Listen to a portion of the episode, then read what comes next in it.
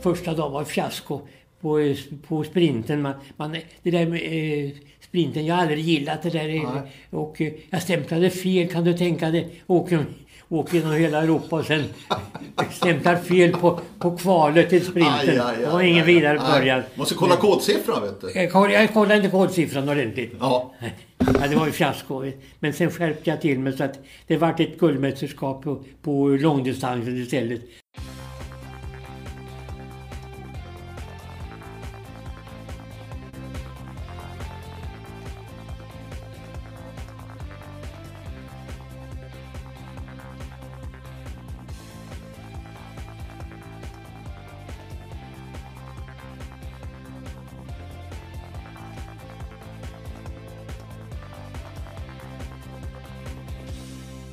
Dags för avsnitt 100 alltså av Radio O-ringen Podcast. Känns ju fantastiskt att eh, nu har levererat 100 podcasts alltså genom åren och fler kommer framöver, jag lovar er. Men det här 100, som sagt var, medvetet har hållit på det här. För den 17 juni nu 2018 så fyller Rune Haraldsson 100 år. Det är helt otroligt. Han föddes alltså i slutet av det första världskriget och alltjämt still going strong. Jag åkte till Norrköping för några månader sedan och träffade Rune Haraldsson och pratade om hans liv. Ett liv som i mångt och mycket har präglats av orienteringssporten. Och det är en jättespännande resa som Rune har gjort har ju varit en del av orienteringen, framförallt från mediasidan där han har skrivit för Norrköpings Tidningar under många, många år verkligen. Men har också varit en idog gäst på många utav våra orienteringstävlingar. Så det är bara att luta dig tillbaka och lyssna till Rune Haraldsson alltså. 100 år fyller han nu den 17 juni 2018. Och det är bara att säga ett stort, stort grattis verkligen till Rune Haraldsson. Så det är bara att njuta av Rune. 100 år alltså den 17 juni 2018. Min, min, som jag nämnde förr, jag är född ute på bondlandet alltså. Under, under, under primitiva förhållanden och hur, hur jag kom in i skolan och så vidare. Så, om du, tänker du att jag ska berätta om det också? Ja. Okej. ja. Vi kan väl börja där. Eh, Ja, just det. För det, det, är en, det är en poäng där. Det här var långt till skolan och så vidare. Det, där la man grunden till sin kondition kanske. också. Just det. Men jag tänkte börja med, för att det här kommer jag sända i sommar. Jaha. Och säga grattis på 100-årsdagen. Jaha. Åh, åh, åh. Tänk 100 år! 1918 Rune. Det var året när första världskriget tog slut i november. Ja, stämmer det. Och eh, eh, då, då, föddes jag ute på en bondgård ute på Vikbolandet som ligger en, eh, tre mil här utifrån Norrköping. Och det var i skuggan utav första världskrigets slut så att man levde under ganska primitiva förhållanden som det var alltid på landsbygden då. Ingen teknik, man hade mycket primitivt men det var en nyttig, nyttig miljö att växa upp i. Men när du säger primitivt, vad, vad innebär det? Så att säga? Hur, hur var livet där ute på Vikbolandet? Man hade ingen el till exempel. Man, hade ingen, man fick elda i en, i en, i en kamin och eh, man hade inget eh, fotogen med stearinljus, inget elektriskt ljus till exempel och ingen telefon, radio och det kunde man inte stava till sådana, såna, såna grejer. Men på en punkt, Eh, det växte jag alltså upp, men på en punkt var, var gemensamt. När man var sju år så skulle man börja skolan och det var antingen man bodde, bodde under de primitiva förhållandena på landsbygden eller om man bodde i en exklusiv miljö inne i stan. Sju år, då började skolgången. Men där också skildes det åt. För jag hade två och en halv kilometer till skolan. Ingen skolskjuts utan den vägen fick man eh, eh traska. Oftast var man väl lite sent ute. Fick småspringa de där två och en halv kilometerna. Det blev eh, en halv mil, sex dagar i veckan. Där kanske jag la grunden till den kondition som jag sedan eh, tycks ha haft och eh, som har gett mig en ganska hygglig hälsa hela livet igenom. Eh, men ändå, eh, det ska ju handla mycket om orientering naturligtvis Rune. Ett, en idrott som har präglat ditt liv i mångt och mycket. Men Svenska orienteringsförbundet bildades alltså 1938. De första svenska mästerskapen var 1935.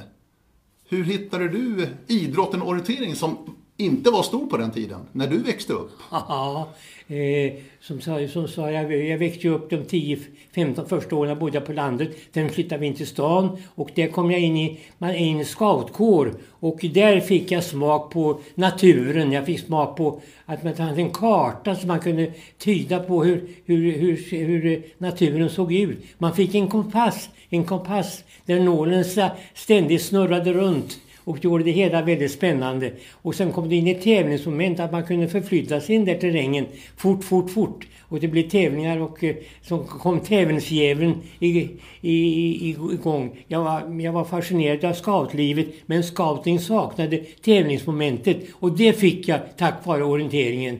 Jag sprang min första tävling som 15-åring tror jag.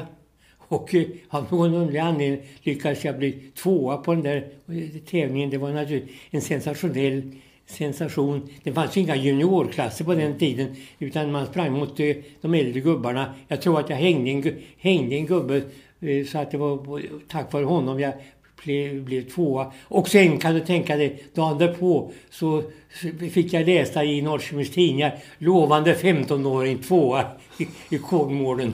Det tände min gnista.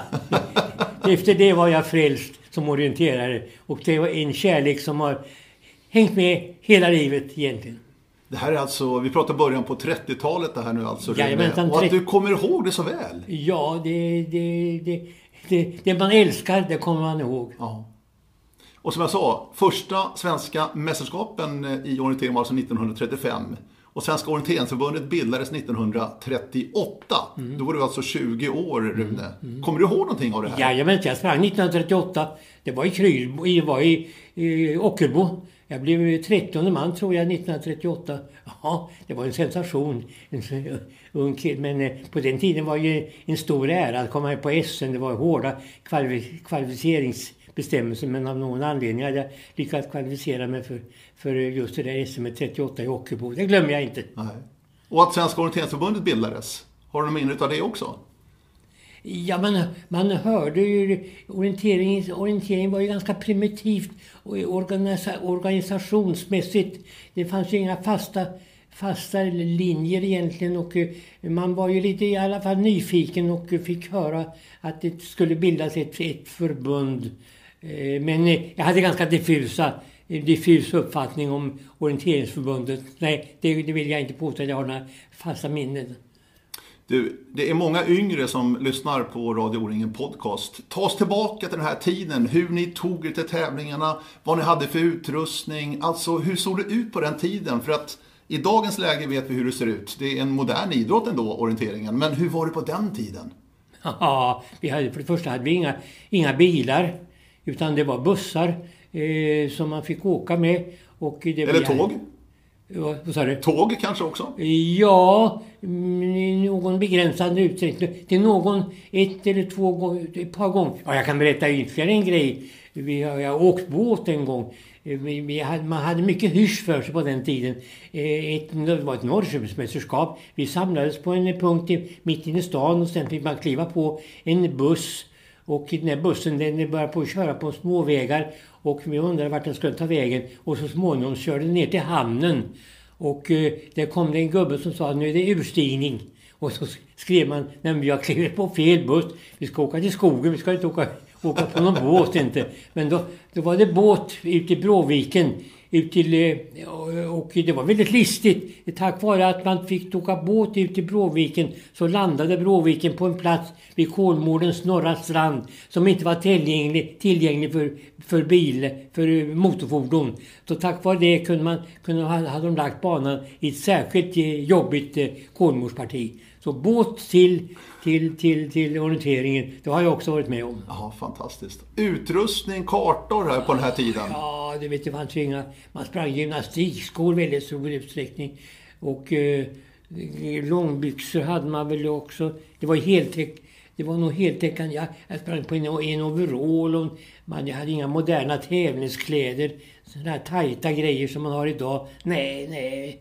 Det, det, men, och kompassen Eh, den, var ju, som jag sa, en kompass som snurrade runt och aldrig ville stanna. Man fick trycka på en nål för att den skulle bromsa upp eh, kompassnålen. Så det var ju stort steg när man fick eh, de här silverkompasserna där nålen låg i en olja.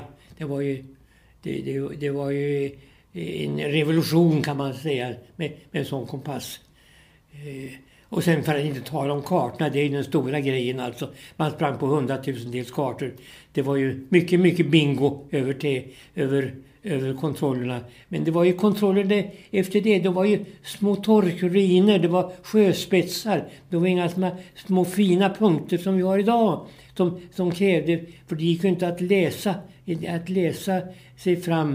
Eh, för det fanns ingen detaljrik karta och kartan stämde ju mycket primitivt här i Norrköping, och ni flyttade in till Norrköping då efter vi gick på landet. Ja. Eh, in till stan så att säga. Ja. Hur, hur många var ni här i Norrköping som höll på med orientering då? Början på 30-talet här? Ja, det, det var nog rätt skapligt. Ja, det, tävlingar. Vi hade väl Norrköpingsmästerskap och det samlade nog ett par hundra deltagare mm. tror jag.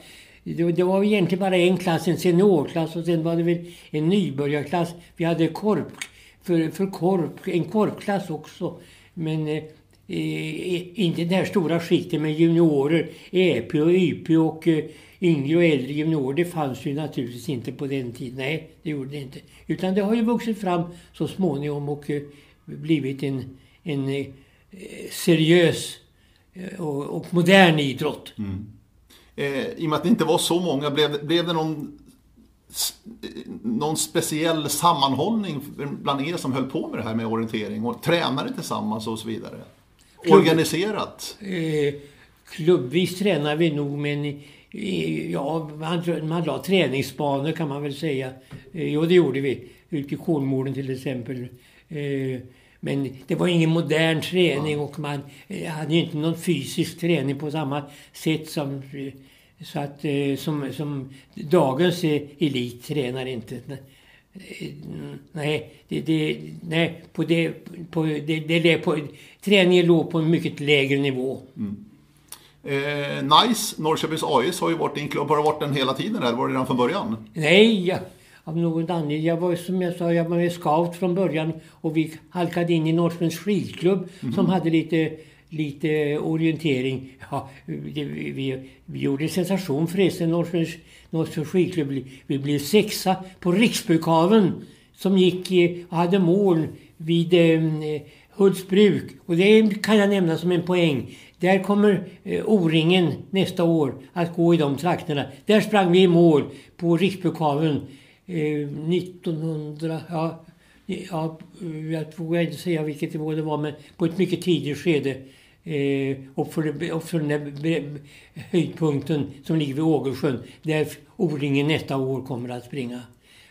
Kolmården överhuvudtaget har ju varit ett eldorado. Mm. Det har ju haft ett väldigt gott anseende och eh, har det fortfarande som ett av Sveriges finaste orienteringsmarker. Mm.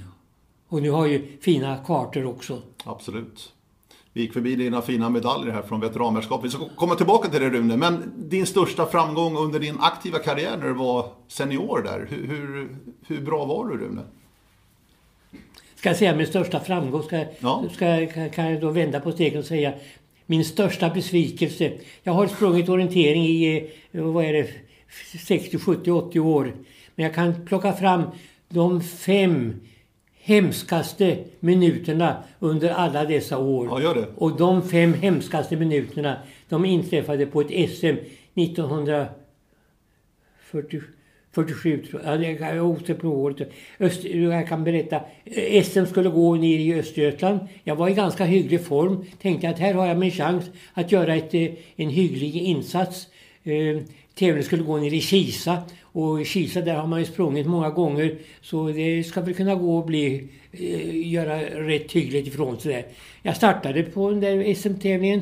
Första, andra, tredje, fjärde kontrollerna gick perfekt. När jag kommer ungefär till femte kontrollen då hör jag en röst i en buske säger nu passerar Rune Haraldsson på dagens bästa tid. Den där rösten det var förresten Lennart Hyland. Han var inte större på den tiden utan han satt ute i skogen och rapporterade hem från. Och jag fick höra att jag ledde och det, jag blev naturligtvis uh, nervös eller vad du kan säga. Och sen nästa kontroll så gällde det att skärpa till det. Var, det var bara 500 meter till ett ödetorp. Och jag tog nu en noggrann kompassriktning till det där ödetorpet och missade när jag skulle vara framme. fanns inget ödetorp. Jag började cirkulera runt där minuterna gick. Jag kände det där SM-tecknet som jag hade fått no nosa på vid kontrollen dessförinnan att jag hade inom räckhåll. Det, det höll på att glida ur händerna. De där fem, fem minuterna som jag sprang och irrade efter det där ödetorpet. Det är de hemskaste minuterna i hela mitt orienteringsliv. Nej. När jag ser hur SM-tecknet glider mig ur händerna. Aj, aj, aj. Så nåja, så, så småningom hittade jag, men jag, som sagt, jag fick stryk för fem minuter och jag blev elva på det SM-tecknet. Oh. Men du var ändå med och krigade där Jag var med och krigade, jajamensan. Ja, det måste vara en skön känsla ja. i alla fall. Eh, vi backar bara för att eh, det var ju ett andra världskrig också. Ja. Hur var det med orienteringsverksamheten under andra världskriget, slutet på 30-talet, början på 40-talet? Ja, jag, var, jag var officer på I4 under, hela, hela, under alla krigsåren. Och eh, det var ju det, det, det, var ju ett plusvärde. Man, eh, eh orienteringskunskapen var ju inte så hög ofta bland officerarna utan jag fick ju ofta att jag hade etiketten att jag var orienterare, jag kunde hitta. Så man fick ju ofta att eh, gå fram och eh, leda bataljon, bataljonen eh, när de skulle förflytta sig i Värmlandsskogarna som vi låg många, många veckor och kämpade. Och vi låg uppe i Norrbottenskogarna också. I, och eh, där kom ju eh, den känslan, den orienteringskunskap man hade, den kom ju ofta till rätt och man blev liten, eh, eh, fick en, en, stark profil i, i gänget tack vare orienteringen. Mm. Men eh, det blev ett, alltså själva kriget gjorde ju att det blev paus i mycket. Man hade, man hade jobbigt att komma hem till tävlingarna också. Man, var, man fick ju inte ta permission på samma sätt. Det var ju beredskapstjänst på, även över lördagar och söndagar så man missade en och annan orientering.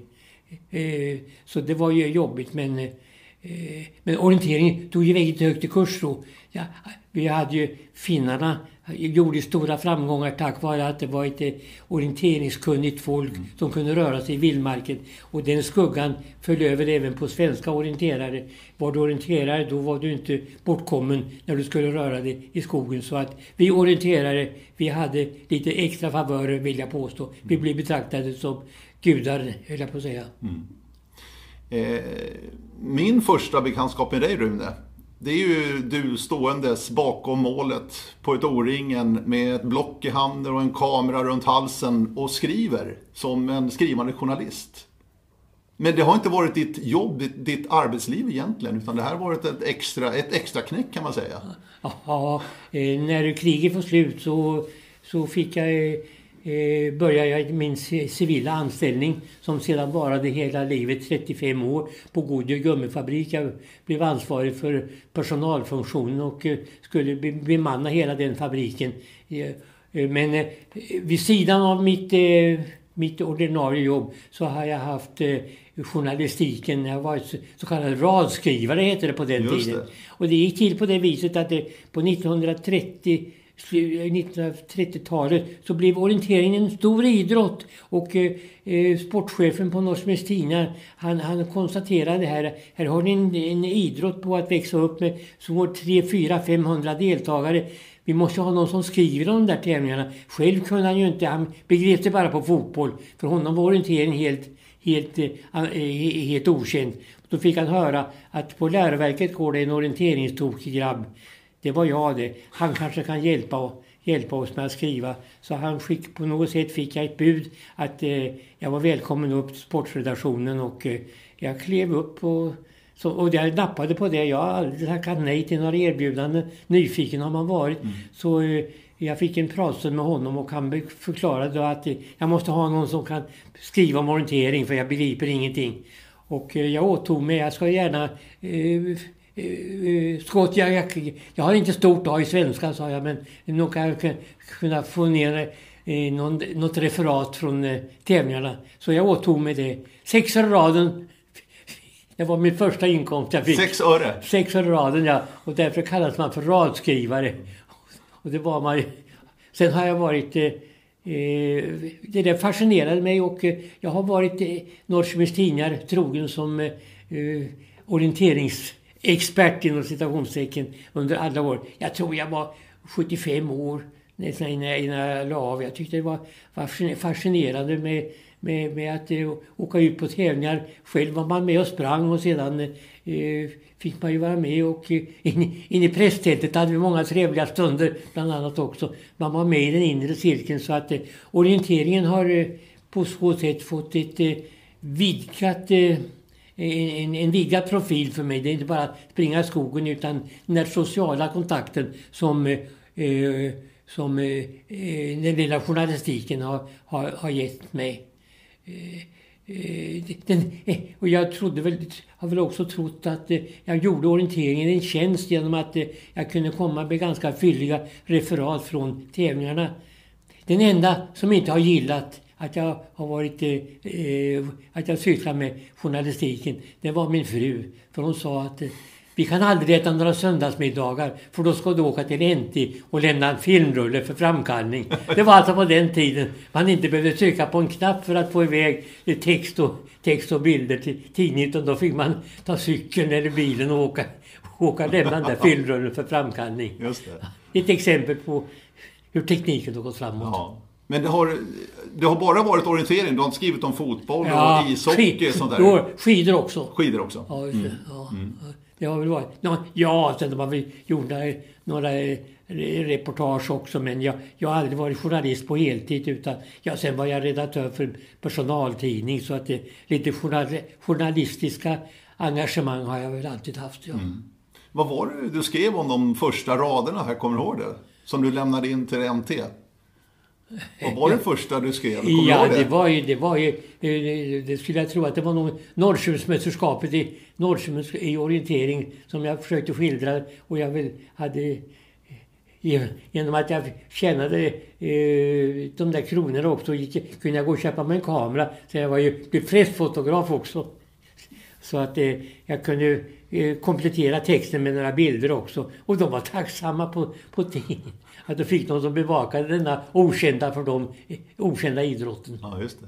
Men du har blivit utskickad, alltså O-ringen har du varit med på många, många år ju. Ja, jag har varit med praktiskt taget på allihopa. Någon gång har jag väl varit funktionär och någon gång har jag varit... Jag har jag har, aldrig, jag har aldrig varit skadad. Jo, jag har haft några muskelsträckningar men jag har aldrig varit sjuk egentligen. Jag har varit sällsynt lyckligt lottad. Så jag har ju utav de 50, vad är, vi 50, 53, 54 O-ringar vi har. Jag, jag har nog varit, no, ja, det har jag varit med på 50 säkert. Mm. Inte sprungit alla men på ett eller annat sätt varit fysiskt aktiv. Men det första, 1965, var du med då? Nej, det var jag inte. Nej. Som gick i Danmark. Ja. Det var jag inte med på. Nej, nej. Det, det, stämmer. Det gick ju Danmark första etappen. Ja, Blekinge, Danmark och Skåne. Ja, just det. Nej. Ja. Men andra gången, då var vi i Motala vill jag minnas. Mm. Och då, sen har jag nog varit med hela tiden. Mm. Men jag tänkte som eh, journalist också. Du som har varit med på ja, många också. Jajamensan. Och där har också skett en utveckling. Du säger ju själv hur, jo, det var, det var många journalister ja, förr i tiden. Ja, vilken, vilken social grej det var. Vi hade ett eget presstält och det var vilken service man hade. Och, eh, men eh, det, även då på den tiden var det ju inte service sa jag men jag kommer ihåg ibland hade, kunde man inte framkalla filmen på, i presstältet utan då fick man söka upp en, en fotograf eh, på orten eh, där, man, där tävlingen gick och, och få den framkallad. Och eh, poäng, eh, ibland hade vi, Norrköpings Tidning hade en, en, sport, ett, en sportextra som kom ut på söndagseftermiddagarna och då skulle man ringa in resultatet. Så det första när man kom till en tävling det var, var har jag närmaste telefon så jag kan ringa in resultatet så att det kommer med i söndagsbilagan. Ja. Vilket jobb man hade. Men ja. det var, det, man var fascinerad och stolt var man när man fick läsa sin egen text. Man var ju barnsligt stolt. Då stod det Rune Haraldsson ja, också. Ja, visst.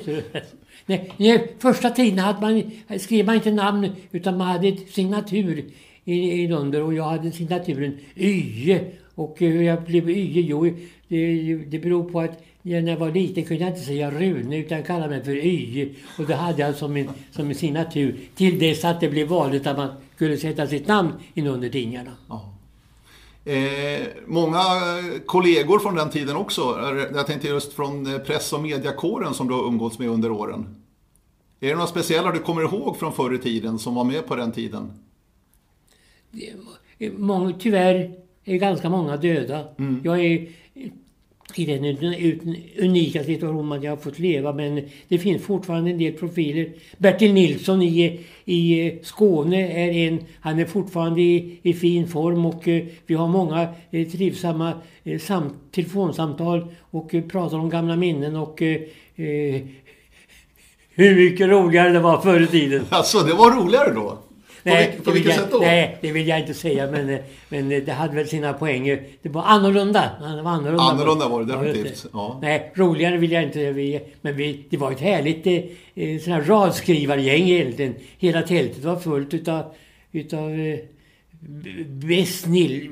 Bess. Eh, vad heter han? En Skå- En Skånejournalist. Han hade en cigarr i mungipan. Eh, Bess. Bess, Bess kallades han. Ja, jag kommer också bara ihåg Bess. Jag kommer inte ihåg vad han Bess, heter. han, var en profil som alltid dö- dök upp på tävlingarna också. Annars var ju många, många kända, kända. Så vi blev ett, ett gäng men det där gänget har ju tunnats ut och i dagens situation tillåter ju inte att tidningarna skickar några eh, journalister som eh, är en hel vecka på O-ringen utan det, de får sitt, eh, sitt, sitt, sitt material på annat sätt. Eh, 80-talet tänkte jag backa till. Anniken Kringstad. Som ju verkligen eh, öppnade orienteringsdörren på vid gavel för det svenska folket. Ja. Vad, vad betydde hon tror du för orienteringssporten i stort, Rune? Eh, hon betyder naturligtvis oerhört mycket. Hon var unik på så sätt att hon dels var en sällsynt duktig orienterare men sen var hon en PR-tjej också. Kunde umgås med journalister. Och det är inte det minst viktiga. Vi, vi har nog varit ganska dåliga på det. Vi, orienterare är inte mediatillvända skulle jag vilja säga. Utan eh, vi lever i vår lilla värld. Men hon var ett undantag som kunde umgås med, med journalister. Och eh, skärmade dem. Jag vet när hon kom in på en sportstation, då reste sig journalisterna på sig för att eh, visa sin vördnad för henne. Det var så? Hon hade, hon hade den lilla, lilla, Dalkullan, hon hade sin charm på något märkligt sätt och har det fortfarande tycker jag. Det, det, sker- det är väldigt trevligt när- någon gång man får träffa henne.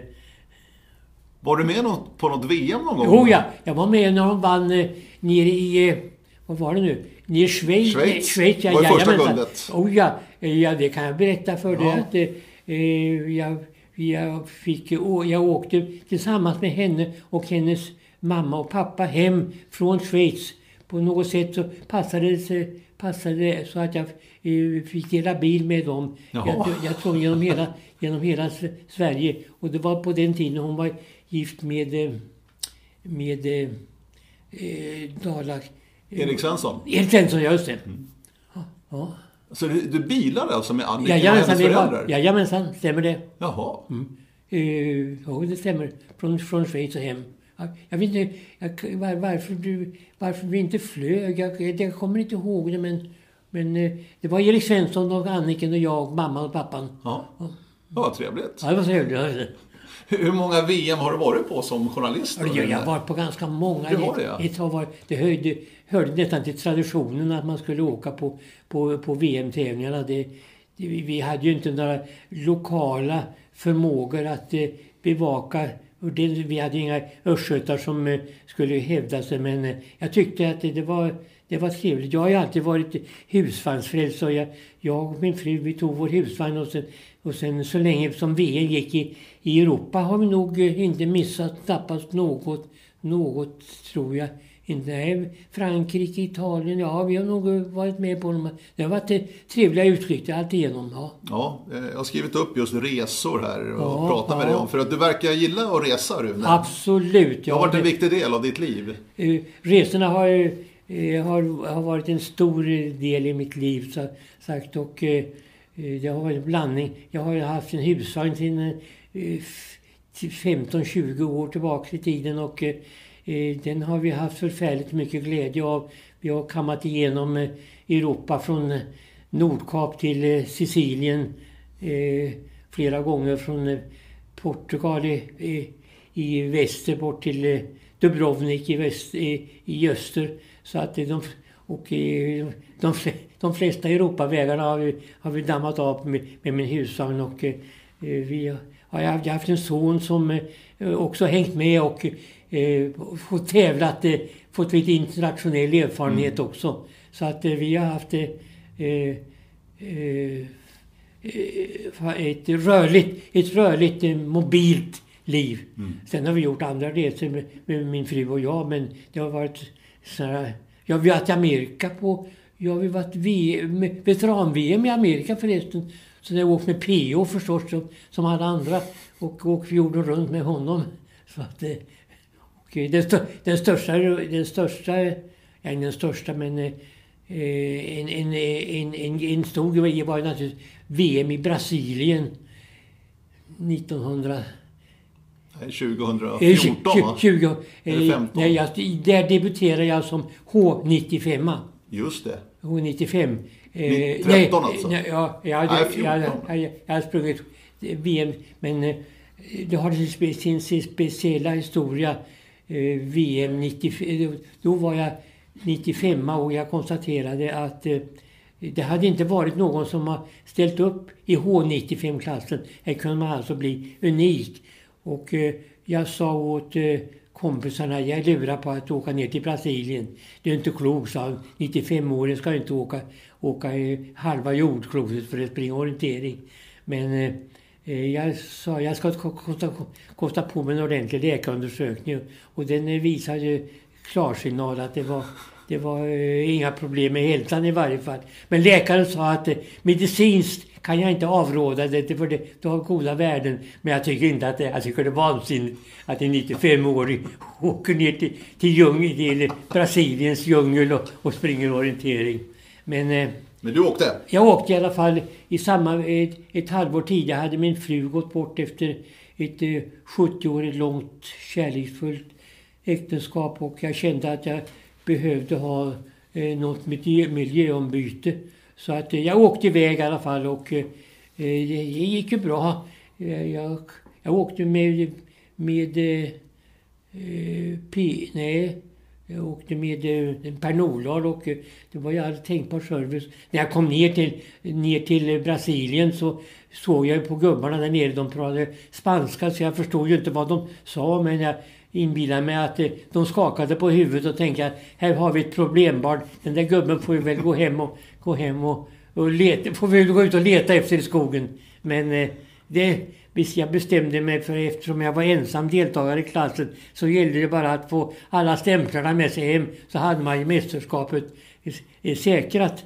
Så eh, jag genomförde mina, mina kvallopp och, och det gick ju, gick ju gick ju ganska bra. Och sedan efteråt så fick man ju kliva upp på pallen och det är ju alltid ett eh, högtidligt ögonblick på, på, en, på, en, på en prispall. Det har vi fått så många mm. be, bevis för. Men just det ögonblicket att stå högst upp på prispallen. Det var inte det mäktiga ögonblicket för mig. Utan det mäktiga ögonblicket det var när jag såg mig omkring och konstaterade att det fanns ingen tvåa. Det fanns ingen trea. Jag var den enda som hade lyckats eh, haft kraft och, att genomföra detta, detta mästerskap. Och då kom nästa tanke. Var är alla mina kompisar?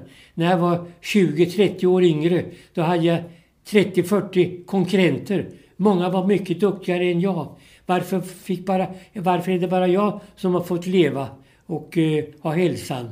Varför blir en del bara 50-60 mm. år och en del kanske 100? Mm. Har du, vad svarar du på det själv då? Om du har reflekterat på det att du blir hundra och de andra inte. Vad, vad, vad beror det på tror Då kommer jag att tänka på vad jag berättade förut. Jag hade två och en halv kilometer till skolan. Den fick jag småspringa för att inte komma för sent och få ovett utav fröken. Där la jag grunden till min kondition. Kan jag, kan jag gissa i varje fall. Ja. Och eh, en hälsa som jag sedan har, har kunnat eh, eh, njuta av i hela mitt liv. Jag har praktiskt taget aldrig varit, varit sjuk egentligen. Jag har aldrig haft några, eh, några, några bekymmer. Men orientering är inte bara att springa i skogen. Det är, det är en livsstil skulle jag vilja säga. Det är inte bara att eh, springa och leta kontroller. Utan man har ju fått så mycket, många sociala kontakter. Jag har hundratals kompisar mm. i hela, hela, i hela landet som har ungefär samma intressen, njuter av att eh, röra sig i skogen och leta reda på en kontroll. Mm. Eh, era husvagnsresor i Europa, har det gått bra alltid? Jag menar, det måste ändå hända saker. Tänk, vi har aldrig råkat ut för några äventyr. Vi har varit ganska vågade. Vi har, vi har stannat, vi har kört autobahn genom hela Tyskland och uh, slagit läger på den här Rastette och uh, nej, aldrig några, några tillbud. Inga tekniska problem, inga som försökt att uh, skapa något jäkelskap. Nej, vi har inte råkat ut för några, några missöden. Det är fantastiskt. Ja, det, det, det är fantastiskt. Ja, ja. Trots att vi har kuskat runt så oerhört mycket. Och, nej, nej, nej, jag, jag, är, jag är fruktansvärt lyckligt lottad. Så att eh, jag har aldrig haft några jag, jag har aldrig haft några bekymmer egentligen. Som jag sa, jag har haft en god hälsa. Jag, jag har aldrig haft några... Jag hade varit arbetslös en enda dag som jag jobb, sökte, sökt något jobb. Utan, eh, och, min fru och vårt äktenskap har fungerat och jag har en, son som har gått i mina fotspår. Han är lika intresserad eh, som jag någonsin har varit i orientering och han har haft lite framgångar. Jag har två barnbarn som är, eh, har varit duktiga i orientering och dessutom är de gifta med fruar som är, är lika tokiga i orientering. Så det är orientering genom två, tre nationer. Ja.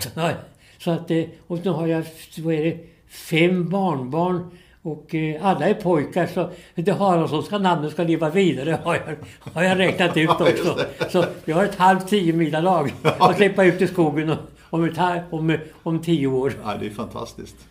Men det är ju en, det är ju en otrolig generationsidrott, orienteringen. Ja, det är en familjeidrott. Ja. En unik familjeidrott. Ja. Och man tar det ner i generationerna, som du säger. Så enkelt är det ju. Ja. ja. Jag tänkte på, då ruskade till och med jag på huvudet ska du veta Rune. Det var när du och eh, Margareta tog husvagnen till Portugal och då var du över 90 år. Det var ju, det tänkte jag, nej. Hur tänkte du där? Jag kom, jag kom lite, kom lite tidsnöd där. Jag, kom, jag, jag fyllde, fyllde 90 år den 17 juni och sedan en vecka senare skulle eh, eh veteran-VM nere i Portugal gå och jag, jag satt och räknade på det. Det måste bli en raketkörning ner Men jag, jag fick ihop mina etapper där så att eh, eh vi, kom, vi, vi tog väl en vilodag eh, efter, efter firandet och sen eh, åkte ner på fyra dagar. Så vi kom ner och eh, Jajamensan. Men första dagen var fiasko på, på sprinten. Man, man, det där med eh, sprinten, jag har aldrig gillat det där. Nej. Och eh, jag stämplade fel, kan du tänka dig. Åker, åker genom hela Europa och sen stämplar fel på, på kvalet till sprinten. Aj, aj, aj, det var ingen vidare början. Måste kolla kodsiffran vet du. Jag, jag kollade inte kodsiffran ordentligt. Ja. Ja, det var ju fiasko. Men sen skärpte jag till mig så att det vart ett guldmästerskap på, på långdistansen istället. Så att resan blev lyckad allt igenom och eh, det fungerade även den gången. Det var, eh, vi körde genom Frankrike och Spanien hela mm. köret och eh, vi hade en underbar, underbar färd. Sen badade vi i Atlanten efter det sen så att orienteringen har haft många plusvärden också. Inte bara springa i skogen utan man har haft en, ett socialt brett register också. Mm. Men du berättade om eh, Brasilien då och eh, veteran-VM där. Hur var, hur var det? Sprang ni i djungeln? Nej. Nej, det var inte så... Jag tänkte skog och terräng. Ja, det var ganska... Vi hade fi, Det var ju svensk standard. Det var Sportident och det var... Kartorna var inget... Det var inget fel på det här. Det, det var svensk eh, standard alltigenom. Så någon, någon djungel direkt, nej det var det inte. Men det var bara... Den jävla kompassnålen är ju inte stabil där nere. Vi har inte den magnetiska polen som som stadgar nålen alltså. Så att eh, kompassen hade man inte så mycket glädje av. Så man fick plocka fram sina kartkunskaper. Mm. Men det var, det var, det var eh, fullt eh, internationell klass på mästerskapen. Mm. Du, eh, annars då ett fantastiskt långt liv Rune och innehållsrikt också som vi har hört. Hur har du eh, anpassat dig till utvecklingen? För det har ju skett en otrolig utveckling för människan, tänker jag. Med datorn som kom då runt 80-talet, persondatorn, mobiltelefonerna, tekniken, IT, allting. Hur, hur har du sett på det här? Ja, det är både plus och minusvärden. Eh, jag, jag är inte tekniskt särskilt begåvad eh, och jag är ganska eh, bortkommen när det gäller all den teknik. De, alla går med sina jävla mobiltelefoner och de mejlar och... Ja, jag har en dator, så det måste man ju ha så man kan betala räkningar och så vidare. Men jag är inte avancerad, har ingen avancerad teknisk kunskap på något sätt. Det har inte varit min baby egentligen, teknik överhuvudtaget. Men, men sen utvecklingen med bilar och, eh, och eh, eh, men det är en helt annan, annan, annan värld vi lever i egentligen. Och Går, Men- går allting fortare då? Känner du det själv också? Jämfört med då hur det var när du växte upp för eh, ett ja, antal år sedan. ja, jag vet inte. Om, om, om livet har blivit så mycket mera innehållsrikt. Det, Eh, det, jag tycker väl... Allt är ju mera tillgängligt men... men eh, ja, det, är inte, jag upplever nog en del saker som... som eh, de, förutsätter att, att man ska kunna den här tekniken. På, men, och det kan jag inte. Och därför är man lamslagen, eller lamslagen många gånger. Så att eh, man är lite handikappad. Nu har jag en son som, som hjälper med, med eh, de tekniska finesserna i stor utsträckning. Men, men, eh, men, men annars är det ju... Vi har ju mycket... Vi har ju ar, arbetstiden. Vi har fem dagars vecka till exempel. Det hade vi inte på den tiden. Då vi hade en detalj. Vi hade Åby två dagars orientering. Som, där, där, där jobbade alla till klockan 12 på lördag och sen var det start klockan fem på eftermiddagen. Idag är det, är det ju fritt fram från, från fredag eftermiddag. Så allting har ju ändrat sig på ett, på ett eh, eh, allting har blivit mera tillgängligt på, på ett annat sätt än, än, än, än, än vad det har varit. Men jag är lycklig att man har fått vara med om det primitiva livet också. Mm, jag förstår det. Jag förstår det. Eh, vi sitter här på Djuragatan i Norrköping. Det här har varit ditt och ert hem sedan när då? Ja, När flyttade ni hit? vi flyttade hit 1952. Vi gifte oss 45 och sedan bodde vi i en lägenhet. Och sedan fick, vi för oss att den här radhusen skulle byggas och eh, man skrapade lite grann på botten och fick ihop så mycket till en insats. Och, det har ju naturligtvis varit den, den bästa affären man har gjort i sitt liv. Man fick, en, vi fick ju köpa den här nästan för mjölkpengar i dagens värde. Ja. Och här har jag bott sedan 1952 alltså. Och här tänker jag bo så länge jag har fysiska förutsättningar. Jag har det bra här. Jag, jag har ju, eh, en gumma som kommer och hjälper mig med eh, de primitiva förhållandena. Sen har jag, eh, har jag allting tillgängligt. Så jag, jag, kan, jag kan inte tänka mig att flytta härifrån utan jag har räknat ut att här kan de bära kistan rakt ut. Det är lite trångt i passagen. men- det, det ska gå. Det ska gå. Ja. Men du bor själv här. Du klarar dig själv Jag klarar alltså. mig själv. Det är jag, fantastiskt. Jag, jag klarar mig själv, ja då. Det är så att det kommer en gumma och, och städar och eh, håller rent här. Men eh, mat det får jag hem och eh, den, det finns bara en negativ sak i mitt liv. Och det är att eh, Magnus och hans familj, de skulle bo till Norrköping. De jäklarna de har bosatt sig i Stockholm. Det hade naturligtvis varit, varit perfekt att ha dem eh, i Norrköping också. Nu har jag de bästa förhållandena.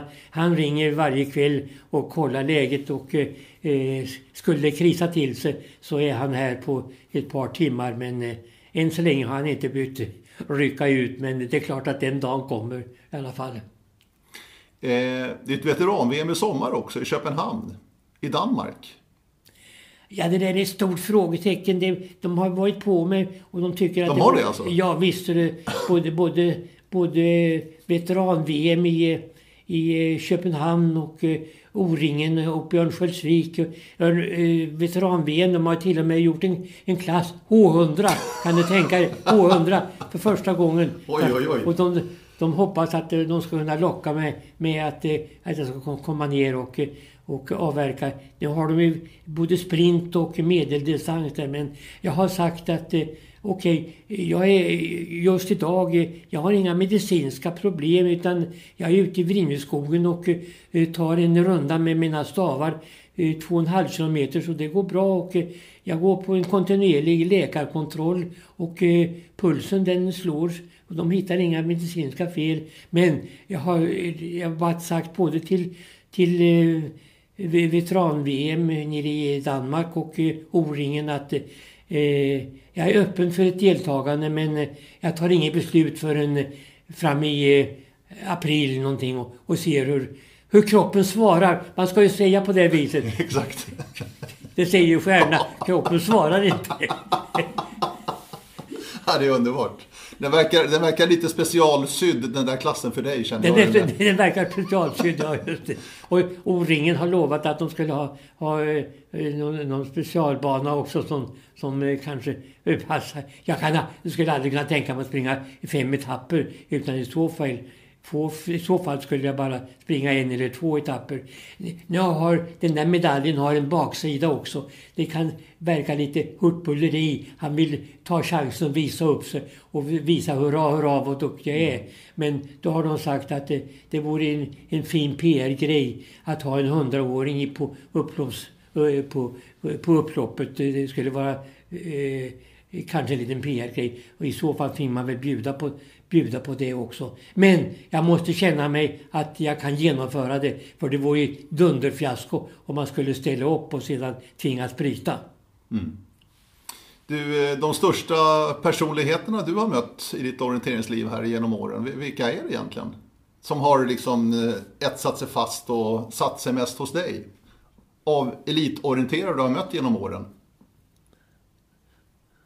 Anniken Kringstad som jag, jag nämnde förut. Mm. det var en liten charmig tjej som kunde, kunde både orientera och uh, sköta PR-grejen. Jörgen Mårtensson eh, på, på herrsidan. Eh, giganten egentligen. Mm. Eh, Simone Nigli nere i Schweiz var en charmig kvinna eh, som också gjorde väldigt mycket PR för, för, eh, för, för orienteringen. Mm. Det är väl de ansikten. Vi har haft många, överhuvudtaget, våra, våra orienterare, de är ju fina representanter överlag, kan jag påstå. Mm. Ja. ja. Stort tack Rune! Det var fantastiskt trevligt. Så, därför jag som känner mig stolt över att bli uppmärksammad på det här sättet.